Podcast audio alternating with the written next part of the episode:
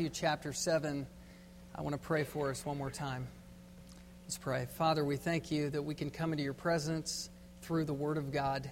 Lord, we want to have contact with you and with what you're saying to us this morning. Lord, this passage is a gospel passage, and it's one that offers two roads a narrow road and a wide road. And I pray, dear Lord, that you would save people who do not yet know you people who are here who I would assume may think they know you, but perhaps some do not yet know you. And I pray that you would quicken hearts and that, Lord, you would draw someone to yourself even this morning through your word. In Jesus' name, amen. Well, as I said before, uh, Judy and I had a fantastic time being away at the NANC conference. And it was a conference filled with teaching, filled with lessons on how the church can counsel each other and be redemptive in its conversations. And there was so much there. But some of you know that we farmed out all of our kids but one before we left, and we took Owen with us. And to take Owen, who's a year and a half, with us on the plane was a conference experience in and of itself. It was uh, lessons learned all around because uh, on the plane, there were manifold opportunities for people to serve us in ways that I never even anticipated. Magnanimous gestures of nobility all around. We sat in a row of three seats, and all of a sudden, the person that was next to us, about halfway through the trip, just got up and moved to the back. I mean, what a gesture! What a kindness! What an act of humility. You know, she really was a very gracious person, and um, she was the only one that spilled during the trip. And uh, anyway, but she, she moved to the back. And, you know, we, we wrestled Owen, and then he slept, and we, we made it and went through the conference, and someone else, my parents had um, volunteered to watch Owen during the conference, so we were, we were freed up. But on the way back, we had Owen once again, and we were in the airport at O'Hare in Chicago and ready to go. And all of a sudden, it dawned on Judy that, hey, oh, I forgot to get gifts for the rest of the kids. You know, they need to have their welcome back, you know, parent gift. And so Judy took off, and it's about 15 minutes until boarding time. And so I'm going, I've seen this movie before. Here we go. You know, I've, I've got baby Owen, and all of a sudden, you know, I, I kind of relax and let down and start to talk to a guy who's got a Scottish brogue. And so just wanted to hear him talk. And he's from Anchorage and works the oil industry. And so we're having a good old time. And over the PA, the agent says, you know, now it's time to pre board for those of you who have children or other needs and uh, somebody slaps me on the back and says, Hey, can I borrow your kid so I can get on the plane? You know, and I'm sitting there thinking, Oh boy, you know. Number one, I, I don't want to hold up everybody, but number two, I'm thinking, I really do want to board with Owen before everybody else. But I had Judy's ticket with me, so I've got a dilemma, you know, and I'm in my heart, I'm thinking, I really want to beat the crowd. And, you know, everything's changed. And so I'm meandering my way over in front of everybody. And with an attempt to hold off the crowd and buy time for Judy to get back, I'm kind of giving the agent my ticket and talking about my other ticket, you know, socializing that, calling Judy on the cell phone. And I hear her panting as she's racing down the hallway, giving me her ETA estimated time of arrival and it's it's coming you know up and all of a sudden she bounds around the corner and she's there and we make it and i give the agent my ticket and i feel the crowds pressing on me right you know behind me saying you've just held up the entire plane. But we make it on. And as we transition onto the plane another announcement is spoken over the pa and one that's very clarifying to the reality of what we are doing the announcement says, and you've heard these announcements before, you have just entered into the plane that is going to Anchorage, Alaska. And if you are not planning to go to Anchorage, Alaska, now would be a time for you to depart and get off of the plane. And I thought to myself, you know, that clarifies everything because if I wasn't going to Alaska, no matter how much effort I put into getting on the plane first with my baby, all of that would be a sham because if I was going in a different direction, why was I so stressed out to get on the plane first in the first place? It would have been a big sham. You know, and Al Mohler during the um, conference, he's the president of the Southern Baptist Theological Seminary made a statement that reminded me of that announcement over the PA. It was a very clarifying statement in one of his sermons. It was probably the thunder and lightning moment of the conference. And he said that death is on everyone's horizon. And he began to talk about heaven and eternity. And as I was thinking about that, I was thinking there are statements and things that people say that sort of clarify everything that you're about. It's the idea of are you really on the right plane or not? And Jesus does this in Matthew chapter 7, where he talks about a wide road and a narrow road. And in essence, he's wrapping up his entire sermon here by saying a clarifying, head clearing statement. He's talked a lot about what it looks like to live for Christ and to have the right attitudes and to live the Christian life. But at the end of his sermon, he lays out the most important thing for you to hear, which is you need to question whether or not you are on the right road in the first place. Are you on the right plane or not? In other words, are you going into the kingdom? We've talked a lot about what it looks like to live in the kingdom living, the Christian life here on earth. But if you're not headed to heaven, after all, it's all a big sham, right? All of your Christian living, all of your sort of religious duties are all a big waste of time if you're not truly on the right path, going in the right direction. You all of this sort of came to uh, a clear reality in my thinking when I came home from the conference and got a call from Pastor Mike Weber. And he told me that Paul McGrady had called him. He's one of our doormen and, and faithful um, servants in our church, and his wife, Nancy, who has suffered cancer, was with him in the hospital and has been for um, the last couple weeks. And I was told that Paul was saying that Nancy is at death's door.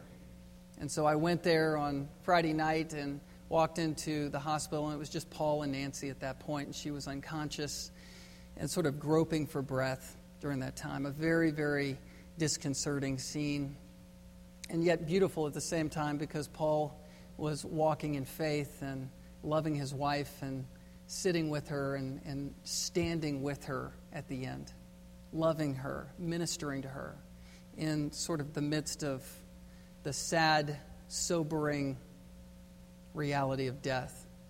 And I was told this morning before I'm standing here that Nancy went to be with the Lord at 1 o'clock this morning. And so she is in the presence of God and she is cancer free now and she is dancing before the Lord in joy and freedom and we, we rejoice in that. And at the same time, we are sobered by the reality of death. The kingdom of God and thinking about eternity is sort of this head clearing thing that Jesus is doing at the end of his sermon. He's bringing his hearers into the sobering reality that we are going in one direction or the other. And we are ultimately going to stand before our Lord and give an account and we are ultimately going to be shown to either be in the kingdom or outside of the kingdom of God. And so, my heart this morning is for you to sit and evaluate yourself to see if you truly are in the kingdom.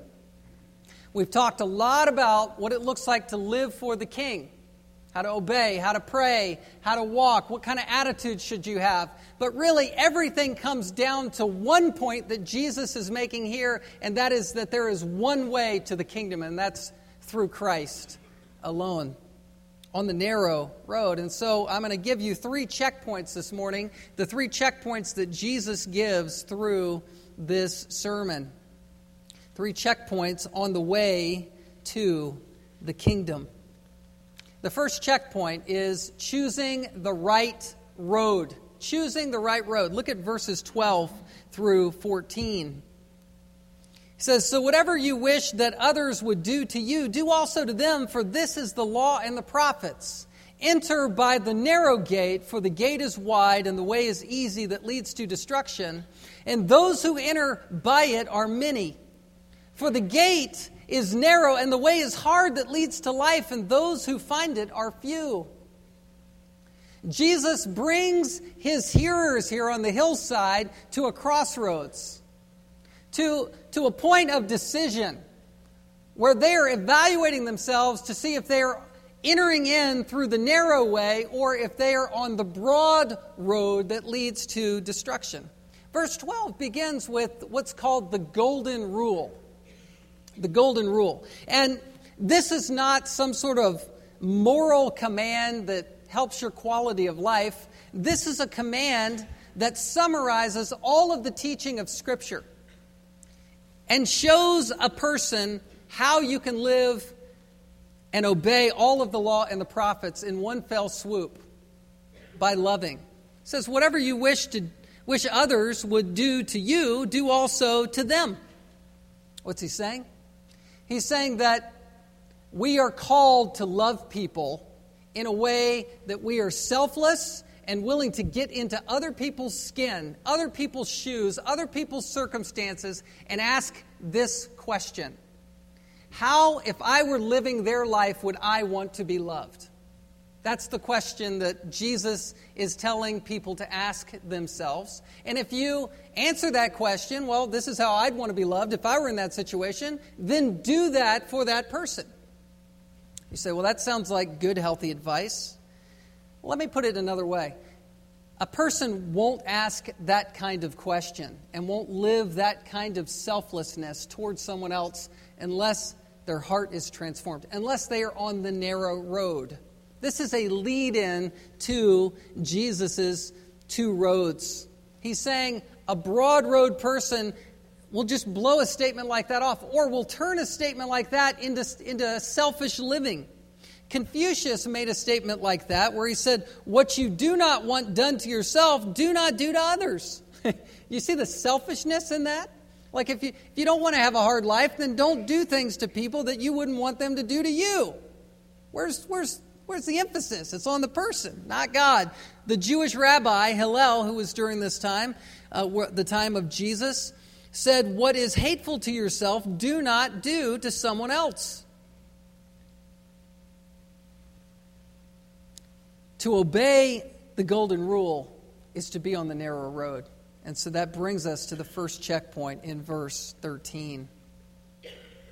J.C. Ryle, by the way, he said so many intricate, intricate questions would be decided at once if this rule were honestly used. But it's only going to be used if you enter, verse 13, by the narrow gate. It's the first checkpoint. What's a narrow gate? A narrow gate is a gate that is so narrow that you yourself can only fit through it. You can't bring your religious baggage with you. You can't bring your suitcases, right, to continue the airport and traveling metaphor. You can't bring all your suitcases with you through this turnstile because we can't prop ourselves up enough to get ourselves into heaven. We have to let our stuff go. And when God changes your heart, you realize that the only faith that you can exercise is a faith that's saying this I cannot save myself. There's a narrow road, and I've got to leave it all behind if I'm going to fit through the door. It's what John Bunyan, a pastor from the 1600s, a Puritan pastor who was kind of a hero of the faith. He was put in jail for taking a stand against the Church of England. He was kind of a rebel preacher. He would preach to his congregants over the wall. While he was in prison in Bedfordshire, he wrote the, the world's second bestseller next to the Bible, which is called The Dangerous Journey, more popularly known as The Pilgrim's Progress.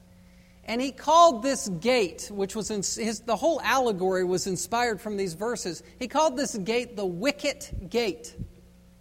When you think of a wicket, think of you know the different um, metal sort of uh, wickets that you use in croquet that you shoot the ball through. It's something that's narrow or sort of a garden gate that only you can go through. And in the allegory, the pilgrim who realizes that his city is going to be destroyed because he's read it in a book, which is a picture of the Bible, the pilgrim realizes that he needs to leave the city of destruction. And so he comes across a man who's called evangelist. An evangelist who just pictures anyone who's giving the message of the Bible, he says, Do you see yonder wicket gate? Do you see the shining light?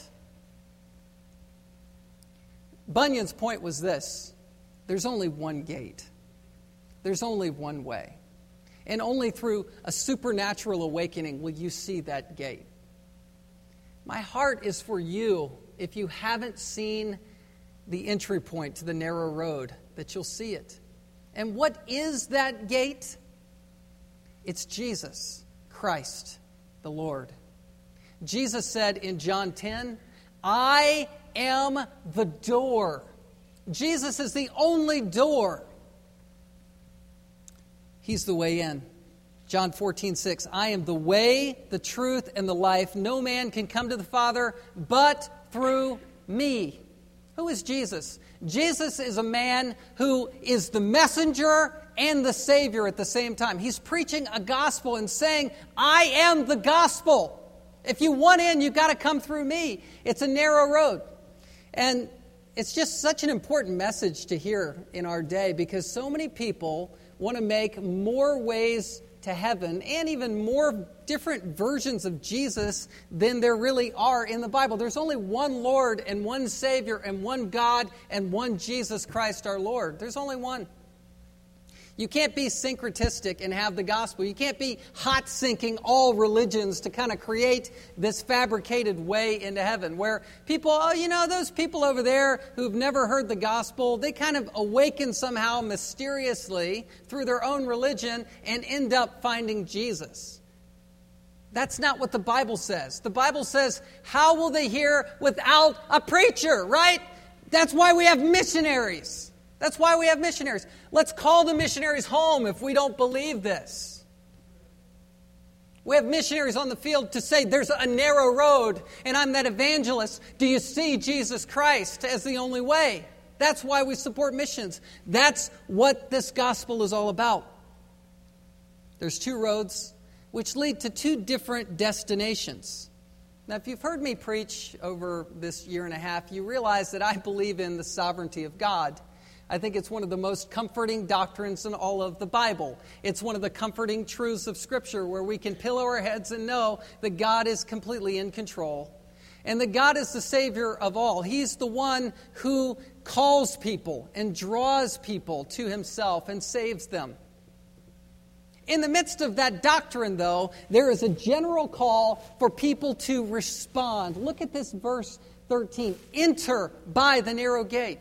It reminds me so much of Joshua after he had led the children of Israel over um, the dry land of the Jordan River that had been stood up on a heap. And he looked at them and said, Choose you this day whom you will serve.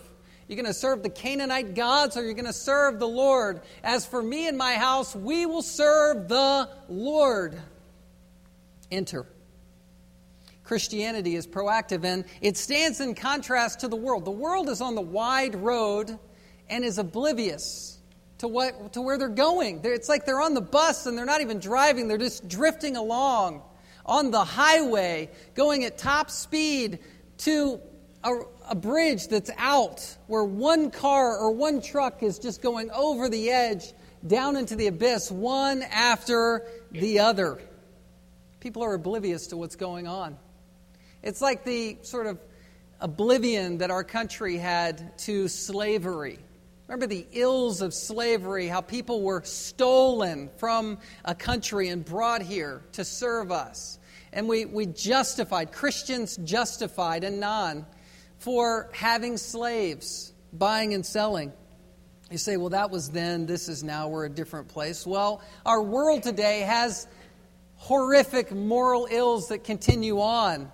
What about child sex slavery that's going on and that trafficking that's going on all around, even in Alaska and around our country and around our world? It's an egregious sin and it's going on. And if we don't become aware of these things and become involved to try to help people with the gospel, then what are we doing? We're, we're turning a blind eye to these things. You say, well, that's illegal. That doesn't really you know, count for, for us. Well, what about abortion? What about babies that are being killed every single day and hour? We don't want to turn a blind eye to these things. We don't want to just be oblivious to that. Well, how much more at a deeper level should we be aware of people who are on the broad road leading to destruction? Just going over the edge, one after the other, into hell. And people are dying every three seconds, just boom, boom, boom. Just dying and dying, and they're going on this broad road. And it says that many are finding this way that leads to destruction, and only a few get into heaven. It needs to concern us. This, these are soul shaking categories, are they not?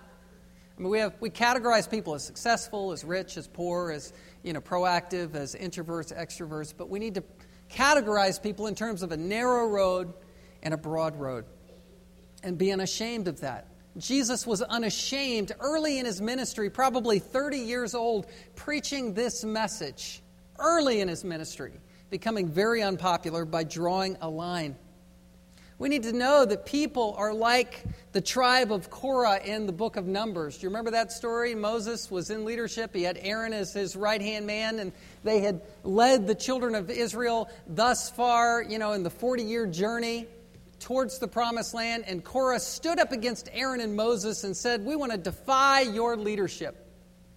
And Moses immediately sought God on his face in the book of Numbers and said, in chapter 16, Lord, uh, I'm, I'm begging you, please do not judge the tribe of Korah for what they've done. And in Numbers 16 32, it says that the, the earth opened its mouth and swallowed Korah up. And they went down into the pit alive. The earth closed over them. It's a picture of hell. Yes, will our flesh be annihilated when we die. Yeah, it will be, until it's resurrected for judgment. But people who go to hell are eternally being destroyed. Their flesh is annihilated, but they're going to hell with full awareness of their suffering and screaming and shouting and grinding their teeth. They're feeling empty. I was thinking of hell and destruction and thinking of some of the most fearful times I've ever had in my life. I've been fearful before you know, falling down.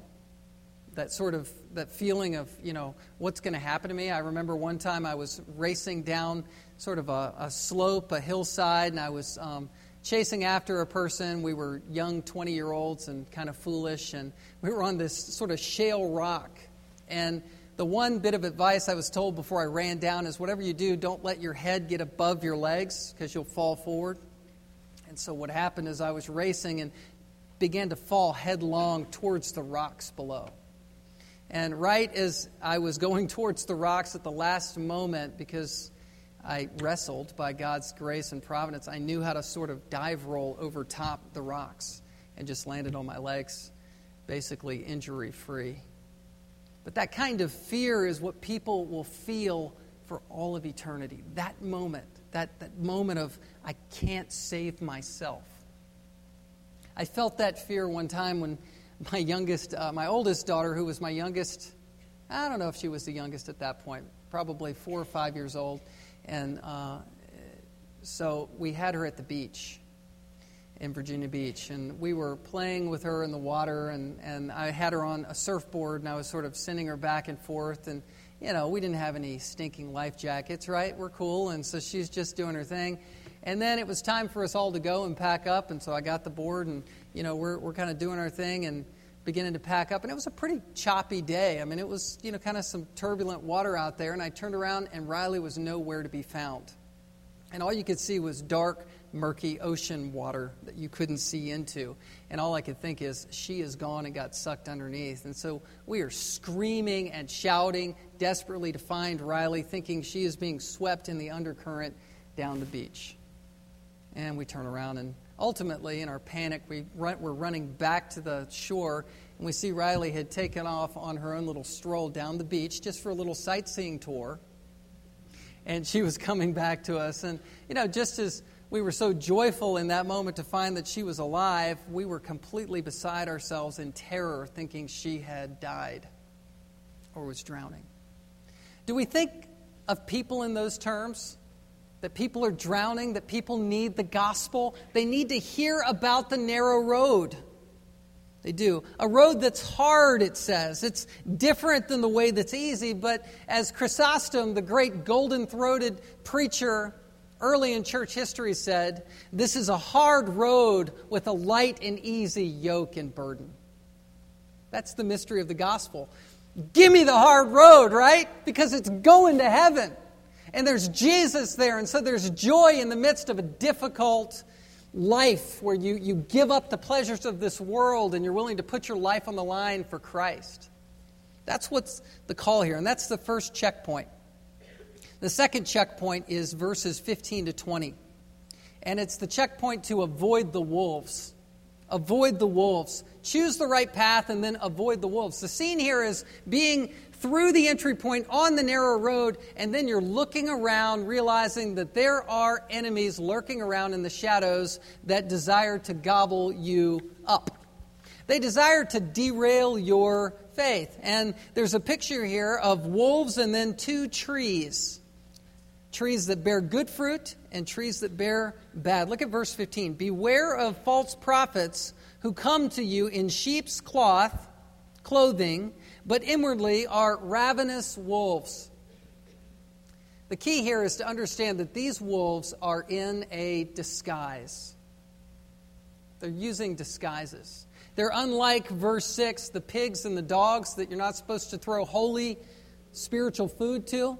You can see, you know, the hogs and the dogs out in the open. You understand who they are, but the wolves are stealthy and they're on the attack and they want to take you out. They want to derail your faith.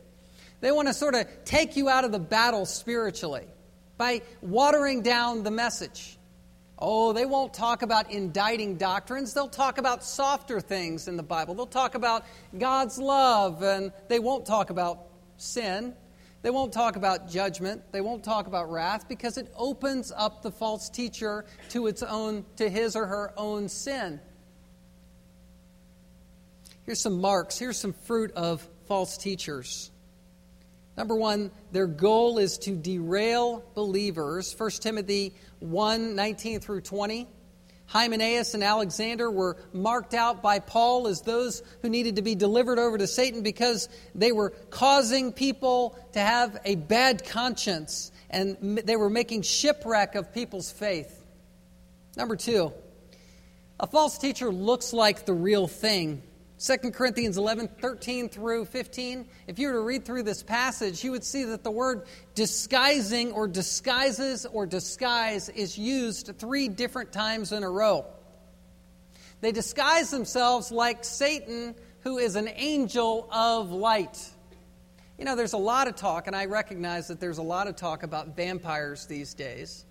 I mean, Halloween is coming, right? And there's a lot of books that are out that teenagers and young adults are reading about vampires and witches and witchcraft, and that can be very scary and very disconcerting. And we need to monitor that and understand um, what's going on in our culture, culture around us, that fascination. But what's scarier to me at points is the subtle ways that Satan gets in. I mean, when when somebody's dressed up like a vampire, it's pretty easy to say, "Wow, that's bad," you know. But but when someone comes in and says, "Look, I look like a Christian, and you know, I'm I'm just preaching a message that that can help your felt needs and encourage you along," but they're doing it to the exclusion of doctrine. They're not talking about truth, and they're not talking about the real gospel. That's when things get real shaky. You know, I was remembering in ninth grade how there was a person who, a teacher, who was the most popular teacher in junior high. And he taught a world religions class. And it was so interesting to me because there were so many students who were affected by this man. He was kind of a young man, good looking guy, and I would just hear people talk about, you know, that class, it, it kind of put things together in my mind because basically he was saying that all different religions and all different cultures have their own version of finding God. And so you don't really need to say that just Christianity is the way. And back then in the 80s, in our culture, we were more Christianized, but, but that was sort of the beginning in my experience as a ninth grader to hear that, look, we're going to kind of put Christianity and God to the side and talk more in terms of multiculturalism and multiculturalism that can lead you all to God. Now, what really made it hit home was when a friend of mine in PE class came out of that class and said, You know, and this guy, by the way, we had the same name, we had the same sort of look, we had the same interest, we were very similar. We had parents who were Christians in a, in a very traditional Christian um, church where we were raised in two different churches. And, and he said, You know, what if our Christianity really is just something that we believe because our parents taught us to believe it? And what if what this teacher has said really is true and all roads do lead to heaven?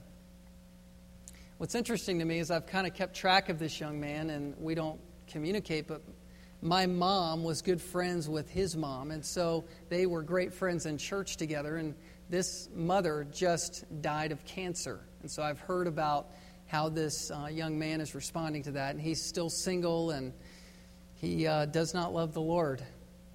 He's perhaps open to the Lord now because death is on his horizon, it's in his windshield. He understands the reality of it. But I just can't help but think that this teacher took part in shipwrecking his faith. You know, maybe it wasn't that he was saved yet, but he knew the truth and it was, it was derailed with this message. And that's the way a false teacher is comes in and looks the part, looks innocent, looks harmless, is covered in the sheep's wool, but really is the wolf that needs to be understood and recognized and seen for what he or she is. A wolf will try to build skepticism regarding the gospel, build doubt into people's mind. And they, for another point, they attack from the inside they come from the inside. Acts chapter 20 is where Paul was meeting with the elders of the church of Ephesus, a very strong church at the time. And it was down in Miletus where he met them. And he's saying, Look, I've been with you for three years. I've taught you the word of God. I'm going to Rome. There's been a prophecy given. I'm going to be put in shackles. And so this is sort of my last will and testament. And what he says in verses 28 to 30, picking up on verse 29 fierce wolves will come in among you. And then verse 30, and this is sort of a soul sickening phrase where it says, And from among your own selves will arise men speaking twisted things. What's Paul saying there? He's looking at these men eyeball to eyeball and saying, Listen, even from among this group, wolves could be coming. From among our own selves, there could be a Judas Iscariot in our midst that will twist Scripture. Oftentimes, a false teacher won't completely, you know, say, I'm going to jettison a passage. They'll just twist it like Satan did in the garden. Confuse things. Take the sharp points off the gospel and twist it. There's so many sermons that are out there. They water down the message to our next point. Uh, modern false teachers, they're like movies who are giving the message that, you know, and movies preach a good sermon, right? You're really generally good. You ever hear that in a movie? These are modern Hollywood preachers who are preaching into our ears. Um, aliens, they're real, right? we're, we're not so special out there. It's really the alien world that's the higher being. They're the special ones. Uh, let's worship Mother Earth, you know, because that's really God, and that's what we should live for. Your good will outweigh the bad. Your good deed that you just did, that will secure you for eternity. And then oftentimes you hear there's not really an afterlife, there's just nirvana. A false teacher won't preach hard truth because hard truth exposes the very sin that the false teacher is taking part in. And I've seen this before. Second Peter talks about it. False teachers are filled with sensuality and they try to entice people with sensuality and they try to draw people in. And it's sick and it's sad. And so they don't want to preach the doctrine that would expose that. That's why Paul told Timothy, guard your life and your doctrine. You say, I would never be susceptible to something like that. But I've seen people do it. I've seen people fall off the boat. I've seen people get shipwrecked. I have. Judy and I, just at the NANC conference, we were there and we talked to a leader from the Master's College. We saw sort of a, a group of um, guys and gals who were um, the dean's staff and the leadership at the Master's College. And they were freshmen. Many of them were freshmen when we were still there, when I was um, there as a, a resident director. they were just coming to college and they had kind of risen through the ranks, and so they were there. And we're talking to them, and one of them has a brother who was a prominently known leader um, in, at the Master's College as a student. He was an older student, had a pretty stellar testimony. He would stand up and sing and preach in chapel, I believe, and he became a pastor ultimately. He led a convocation service in front of thousands of people at a graduation at Grace Community Church. He was discipled and handpicked and chosen from John MacArthur to be discipled by him on numerous occasions. And this younger brother of this guy was telling us, please pray for this person because he's hit rock bottom, bottom again. And he's in prison for selling methamphetamines and using. And it was a sad story, but, but it was also one with a little bit of hope because he's, this man is so down and out now in prison that he has nowhere to go but seeking Christ. And so we're praying that this will be a turning point in this man's life. But you ask yourself the question how can someone who seems so spiritually solid on the outside be so messed up on the inside? Well, this is my answer. I think that many people, through whether it's Bible studies or whether it's um, a church setting or whether it's Christian school or what have you, they are finding themselves to be under some kind of life support in their Christian situation. And when the life support is on and they are propped up by others, then they're fine. But when the life support comes off, what happens? They flatline spiritually because there's no life there in the first place. You have to have that kind of integrity. And false teachers will lead people astray who think that they're in the kingdom, but they're really not. They're not far from the kingdom, and then a wolf will derail them. You say, well, that, that would never happen to me. Then why is this in here? I was thinking of another false teacher that, or a false teacher that Judy and I were exposed to. It was so interesting because this was a guy named Tony Alamo. I don't know if you've heard of him. He was leading people um, astray out in Canyon Country, California, which is right next to the Master's College. So Judy and I would go on dates and parks, and we would see people handing out flyers for Tony Alamo and his movement. And then we came to Little Rock, Arkansas, and his other place that he was based in the country happened to be just outside of Little Rock. So there, again, Tony Alamo's disciples passing out flyers and putting them under windshield wipers, etc. And we, we sort of interacted with a couple of these people, both in California and Little Rock, and whoa, you know, they're just coming at you. They're militant. They know what they believe, and you sort of like dive in your car and drive away. well, what happened is, is this man's fruit ultimately exposed himself. A false teacher will ultimately be exposed. Their fruit eventually comes out. And in 2009, it says, uh, it said in a news report that Alamo was convicted of 10 counts of interstate transportation of minors for illegal sexual purposes, rape, sexual assault, and contributing to the delinquency of minors. Remember that coming out. And we knew the reality was that this was a false teacher, but he had that insidious, horrible, sinful life underneath. Had bad doctrine and a bad life behind it. And that's what Jesus is warning these disciples of. 1 John 2:19 it says they went out from us that it might become plain that they all are not of us. Well, again, to follow Jesus' train of thought is to understand that he's saying you have to be on the narrow road, and then once you're on the narrow road, watch out for the wolves. Look at verse 16. You will recognize them by their fruits. Are grapes gathered from thorn bushes or figs from thistles? So every healthy tree bears good fruit, but diseased trees bear bad fruit. A healthy tree cannot bear bad fruit, nor can a diseased tree bear good fruit. Every tree that does not bear good fruit is cut down and thrown into the fire. Thus you will recognize them by their fruits. So we can discern that the wolves are there. We can be protected by discerning their fruit. But lastly, the journey comes to an end and the end of the journey is where you're standing before the throne of Jesus. Here it is Jesus on the hillside, the peasant leader, right? He's the carpenter's son, preaching how to live a kingdom life as you follow Christ. But then he says, Look, you better make sure you're on the narrow road. You better not get derailed by a false teacher because one day, ultimately, you're going to have to give an account, and the account will be given to me. It's an allusion to the great white throne judgment. Look at verses 21 through 23.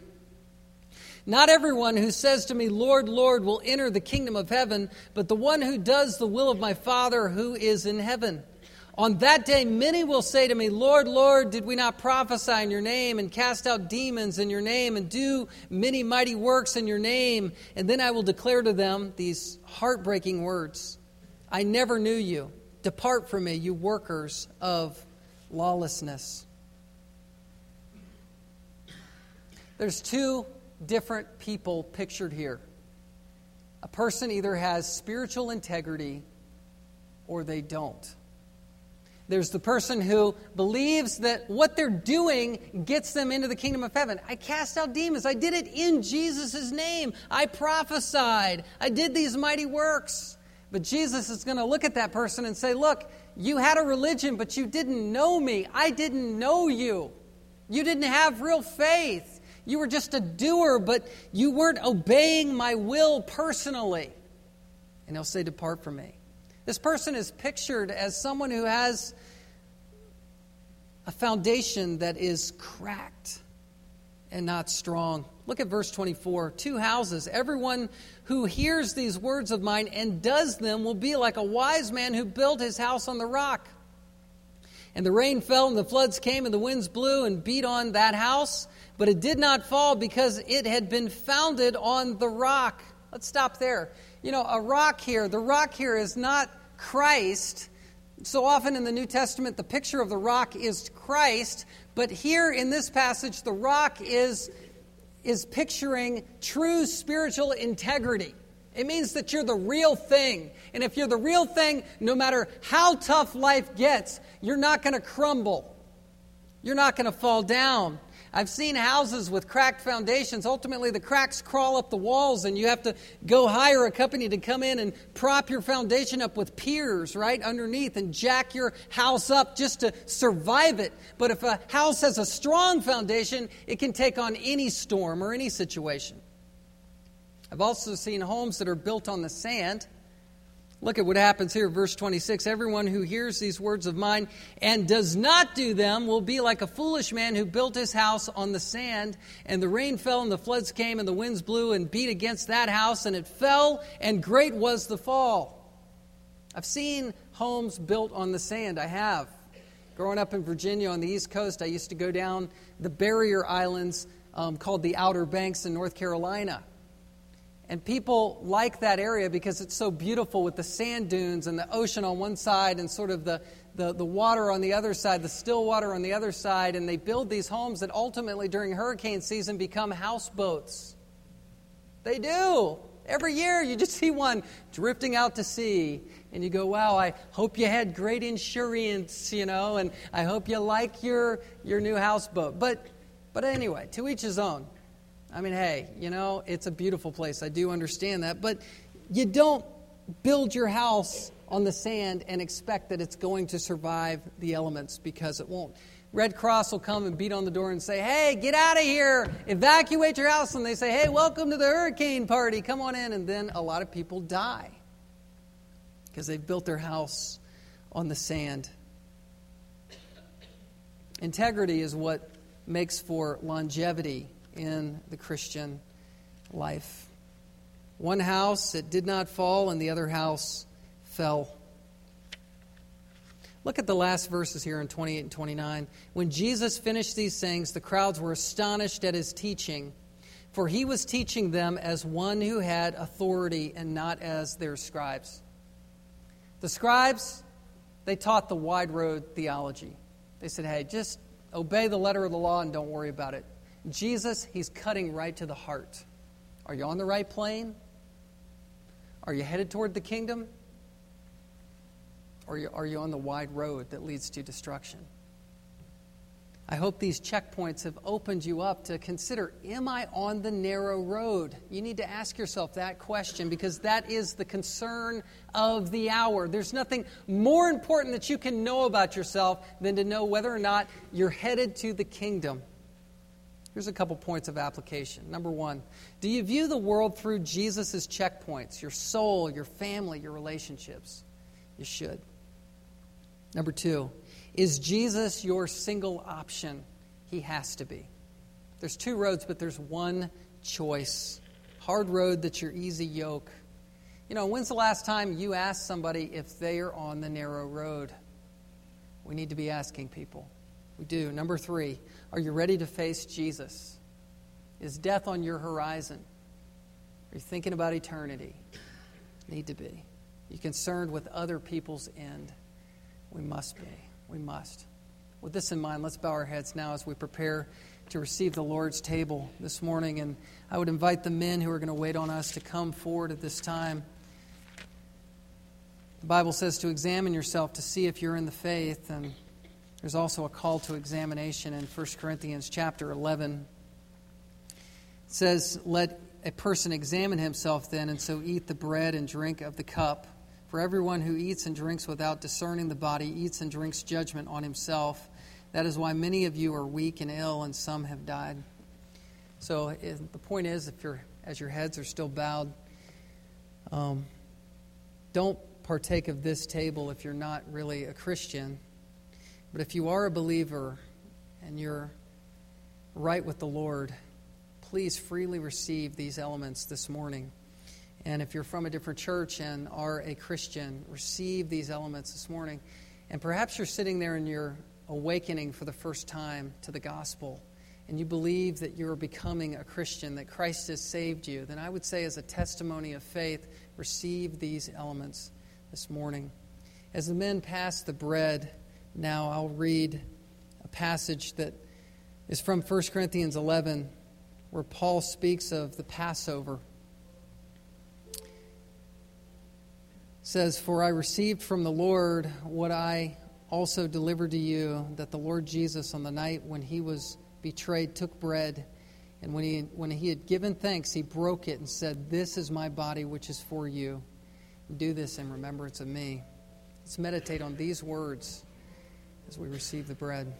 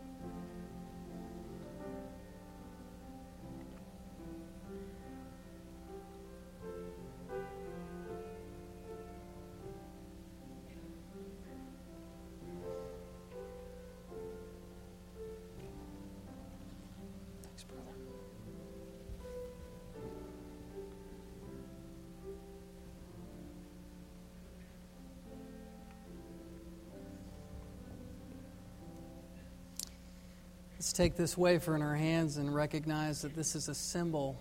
It's a symbol of our faith. It's not magical to take this into our mouths, but it is significant. It's a significant act that we're doing right now because it's a statement of faith that we believe that Jesus' body is a sacrifice, the only sacrifice for our sins. Let's do it in remembrance of him. Now, as the men pass the cup, I'm going to read one more passage. It's 1 Corinthians 11. Still talking in terms of Jesus at Passover.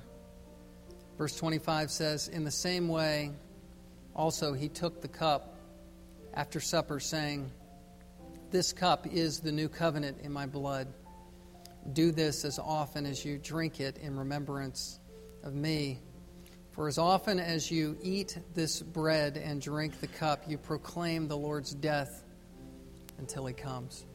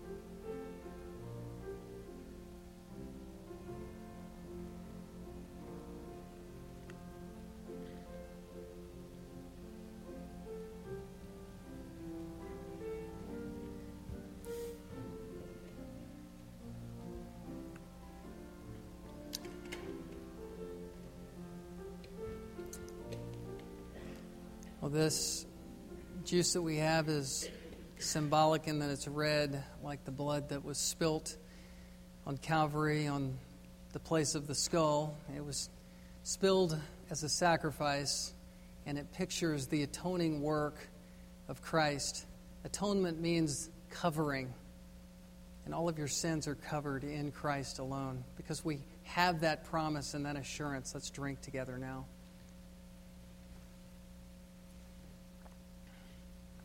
Father, we thank you for communion, for the gospel. It is our only hope, and we thank you that you have drawn us to yourself. In Jesus' name, amen. I'd like to invite uh, Brian Daigle, one of our missionaries, to come up for our final.